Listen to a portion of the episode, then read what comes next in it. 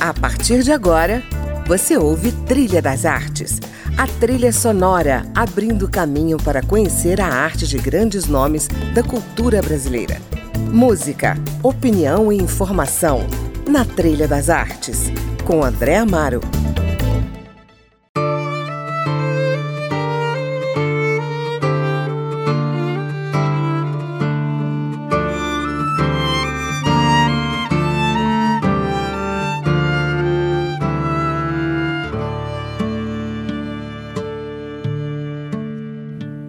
Olá, o Trilha das Artes de hoje recebe Roberto Correia, esse caipira do Cerrado que completa 40 anos de viola.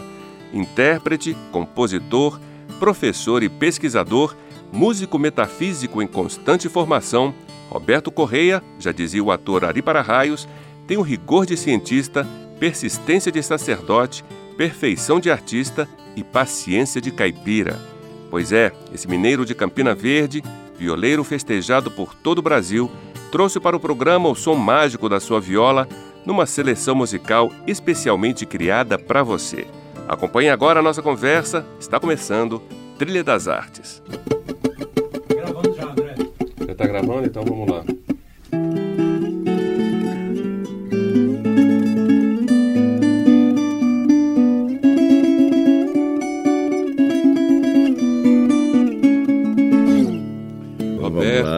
Obrigado Olá, pela sua participação aqui no nosso programa. Bem-vindo ao Trilha das Artes. Muito obrigado, obrigado pelo convite. E um prazer estar comemorando com você esses 40 anos de viola. Pois é, 40 anos, né, André? Eu acho que eu sei muito pouco da sua vida, mas eu tenho me esforçado bastante para entender essa história toda. História é. de música, né? História de vida, é. história de superação, que eu sei é. que você passou aí um momento, né? Passei, difícil na sua é. vida, mas venceu. Venci, graças a Deus era um tumor no cérebro, né? Uhum. As perspectivas eram é, pequenas, porque a única, eu, ou fazer cirurgia, e era na área motora, afetava meu braço direito, já estava afetando meu braço direito, e, e, os médicos não tinham como garantir as sequelas de uma cirurgia de, desse nível, né? Tirar o tumor, porque tinha área em volta, que é cérebro. E eu resolvi, por minha conta mesmo, assumir esse risco sozinho de não fazer cirurgia, de não tomar remédio, de não, é, e de tentar outras, outras é, medicinas alternativas e chá de planta venenosa, cirurgias espirituais, enfim, e, e, querendo fazer meu corpo modificar essa história. Eu queria, em primeiro lugar, te fazer uma pergunta com base numa entrevista que você deu para a revista Brasilienses hum. de 2006, ou seja, há 10 anos atrás você dizia que não se sentia ainda realizado né, que tinha muita estrada ainda pela frente, muito o que aprender. Hoje, aos 60 anos, você já se sente realizado? Você já aprendeu aquilo que você queria ter aprendido? É uma boa pergunta, né? Porque o tempo passa e a gente tem necessidade de resposta, né?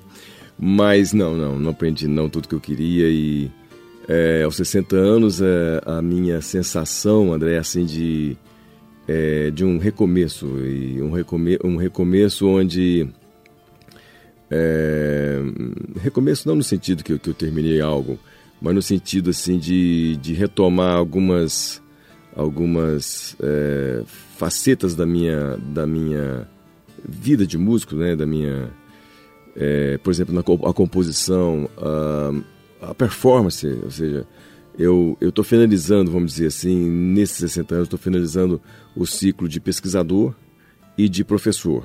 Uhum. Assim, eu sou professor da escola de música e fiz várias pesquisas, tal, viajando pelo interior. E isso eu estou finalizando. Eu estou lançando esse ano uh, a terceira edição do Arte Ponte Viola, um aplicativo também da Arte Ponte Viola, de ensino de viola, uhum. e vou lançar o livro da minha tese, que é da pesquisa. E aí, é, é, é, nesse sentido, aí eu vou ficar focado na música e na performance, ou seja, vou me aposentar tal, então vou ter tempo para isso. Uh, e está sendo assim uma sensação de, de recomeço mesmo e, e, de até de expectativa né, desse novo momento da vida. Ou seja, a performance vai entrar na sua vida e você está se preparando para isso como? Eu sempre estudei muito viola, né? E, e de uns tempos para cá eu, eu não tenho estudado o quanto eu, eu, eu deveria, ou, ou, principalmente o que eu queria, devido à família, à escola de música, enfim.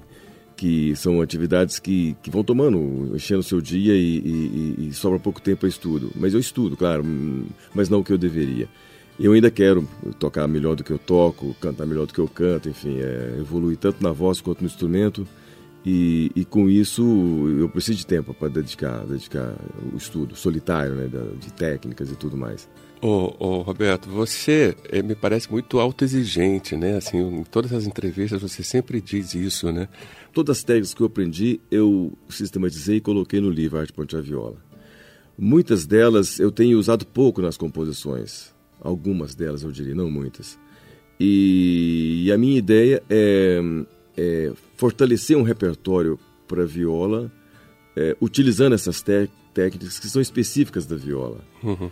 Então, uh, eu já faço isso de, de alguma forma, sempre eu estou tocando, mas eu quero fazer com mais, é, vamos dizer, com mais é, consciência, de modo que, que o repertório, eu, eu construo um repertório de viola mesmo, com as técnicas da viola mais, vamos dizer assim, mais explicitadas. Mas hoje eu estou querendo voltar lá atrás e fazer um outro percurso, que é é, pegar as violas que a gente tem ancestrais, principalmente as violas de Queluz, aquela região ali de Minas, Queluz, uhum. Maldim, e, e, e fazer um instrumento, eu já estou encomendando isso, um instrumento que, que não segue essa linha do violão. Por exemplo, o violão tem leques no, no tampo, né, na parte interior do tampo, leques, que, que, são os leques de violão, que, eles, que divide bem as, a, os harmônicos, as frequências, uhum. enfim. É, as violas de Queluz não têm esse leque. Então, e várias outras coisas que a viola tem, e, e, que, e, que, e com isso tem uma outra sonoridade. Eu estou buscando exatamente, agora estou voltando lá atrás, indo para o outro, fazendo outro percurso de instrumento também, que é esse instrumento de, de resgatar o som da viola ancestral, da viola antiga, enfim. Vamos falar das músicas que você selecionou para o ah, nosso sim, programa, perfeito. que eu acho que é um belo passeio para a gente ah, também perfeito. falar da sua história, né? Claro. Falar das suas composições. Estrada do Sertão. Estado do Sertão é uma, é uma música do João Pernambuco e a poesia do Hermínio Belo de Carvalho. E eu conheci o Hermínio na época do projeto Pixinguinha. Hermínio que tinha um avô violeiro. Uhum. E pronto, ele eu gostei muito dessa música e, e, e essa música entrou no, praticamente no meu primeiro LP, assim, que eu produzi independente, eh, como música independente. Eu abri uma produtora, a Viola Corrêa, e esse foi o primeiro trabalho produzido por essa, por essa produtora. Então é uma música de estimação, né? É uma música de estimação e tem a participação nessa música, especificamente o Pachagalina com o violoncelo e o bandolim. Coisa que não há remédio, nem tampouco desapega ter gostado de você. Foi gostar desenchavido, encruado, recolhido, de ninguém se aperceber. Matutando vou na estrada, nos meus olhos a passarada, faz um ninho pra você. Juriti me espreita triste e a jandaia não resiste, chora junto por você.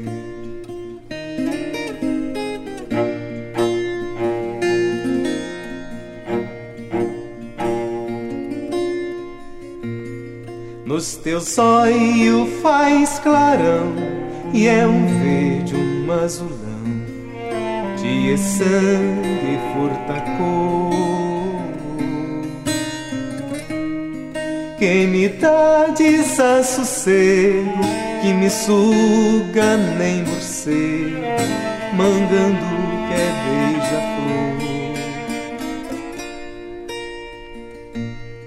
Não me encrespe a vida assim já me basta o que de mim essa vida caçoou. Não me faz essa graçola de me abrir essa gaiola pra depois não me prender. Canta firme, Juriti.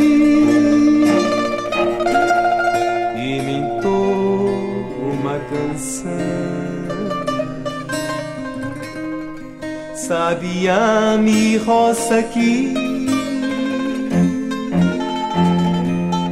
Bem de junto ao coração.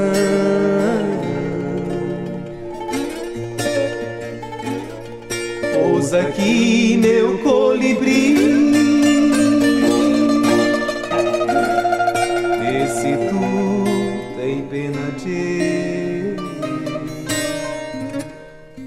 Quero ser seu bacuri. Quero ser de voz me ser. Quanto mais se desfeiteia, me despreza, mais me arrasto pra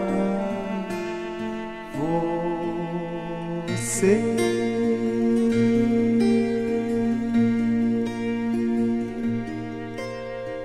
Dizem que você não escolhe um instrumento, o instrumento que te escolhe, né? É. Como é que a viola parou você e disse assim, ó, oh, me leva? A gente, eu fazia física na UNB, eu entrei em 76 e, e a UNB naquela época tinha um programa chamado Bolsa Trabalho Arte, que, que, que fazia o encontro do, do, do, de, de, de, de, alunos vindos de diversas regiões do país. Uhum.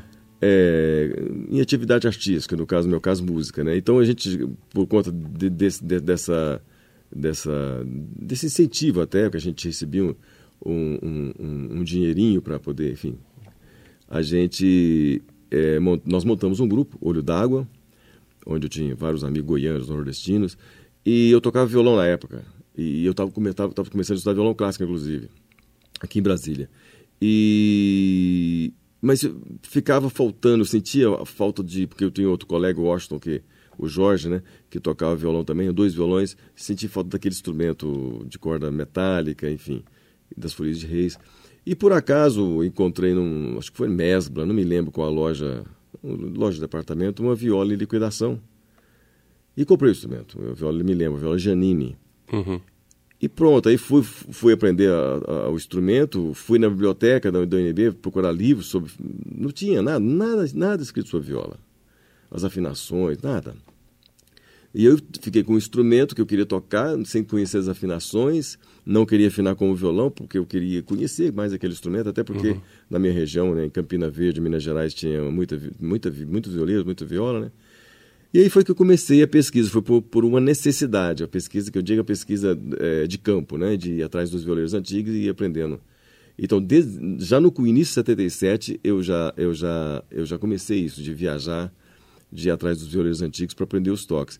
E foi ali que, é, foi nesse, vamos dizer, nesse processo que, respondendo diretamente a sua pergunta, né, que a viola me capturou totalmente, tanto que eu abandonei violão e eu cheguei a me formar em física, mas já sabendo que seria até ali no bacharelado e acabou, aí fui para uhum. música. E... e ali ficou, né? Aí acabou, é viola o tempo todo. Vamos continuar com Mazurca Pantaneira. Mazuca Pantaneira foi em 79, eu comecei a fazer pesquisa, ainda fazendo essas pesquisas da década de 70, né? Eu tive uma bolsa é, de iniciação científica do CNPq, é, eu fazia física, uhum. e, mas eles me deram uma, uma bolsa para pesquisar viola. Enfim. Mas você que cavou também essa história, né? É, você foi esperto, né? Pois é, você sabe que eu fico imaginando se, na verdade, eles achavam que eu ia fazer uma pesquisa acústica, alguma coisa parecida. Eu estava fazendo uma pesquisa, na verdade, é, da música, né? Do, uhum. do, instrumento em si. Mas, enfim. E aí fui para o Mato Grosso para conhecer a viola de coxo e acabei é, incorporando esse instrumento às minhas performances. Talvez eu tenha sido a primeira música a gravar com viola de coxo, ah, é? fora é? do contexto da, da, da, tradição. E, mas o próprio disco, da, da, o primeiro disco da música de Mato Grosso, da, da tradição, foi, uma, foi, foi resultado de uma pesquisa minha junto com a Elizabeth Travassos, uhum. pelo Instituto Nacional, na época, Instituto Nacional de Folclore. O primeiro LP da música de Mato Grosso foi a gente que fez, a gente gravou uhum. lá em Cuiabá. Eu fiz a pesquisa, depois ela foi para gravar comigo uh, Siriri, Cururu, Romaria São Gonçalo, enfim. Então eu acabei tendo uma ligação com viola de coxo muito grande e viajava muito para o Mato Grosso, para o Pantanal, por conta disso, para conhecer, para aprender. E compus essa música Mazuca Pantaneira, que no caso eu estou fazendo. É, eu gravei essa música com a Orquestra do Estado do Mato Grosso. Então, olha só que, que, que interessante. Que maravilha. É, o, o, que honra, o, né? o, arranjo, o arranjo do Ítalo Peron, que é um grande arranjador de São Paulo, ele que arranjou a música para viola de, de coxa e orquestra. Ah, claro, baseado na minha. Ele fez um arranjo bacana porque ele não mudou nada do que eu toco na viola, apenas acrescentou coisa, então ficou bacana.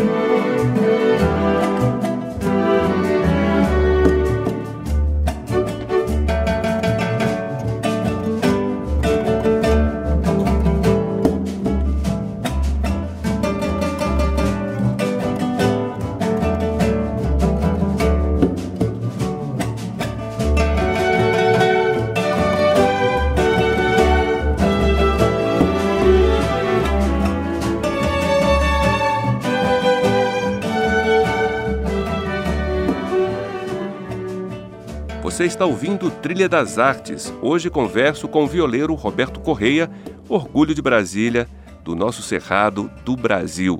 Ele está completando 40 anos de viola e nos conta um pouco da sua história. Continue aí no próximo bloco, tem mais.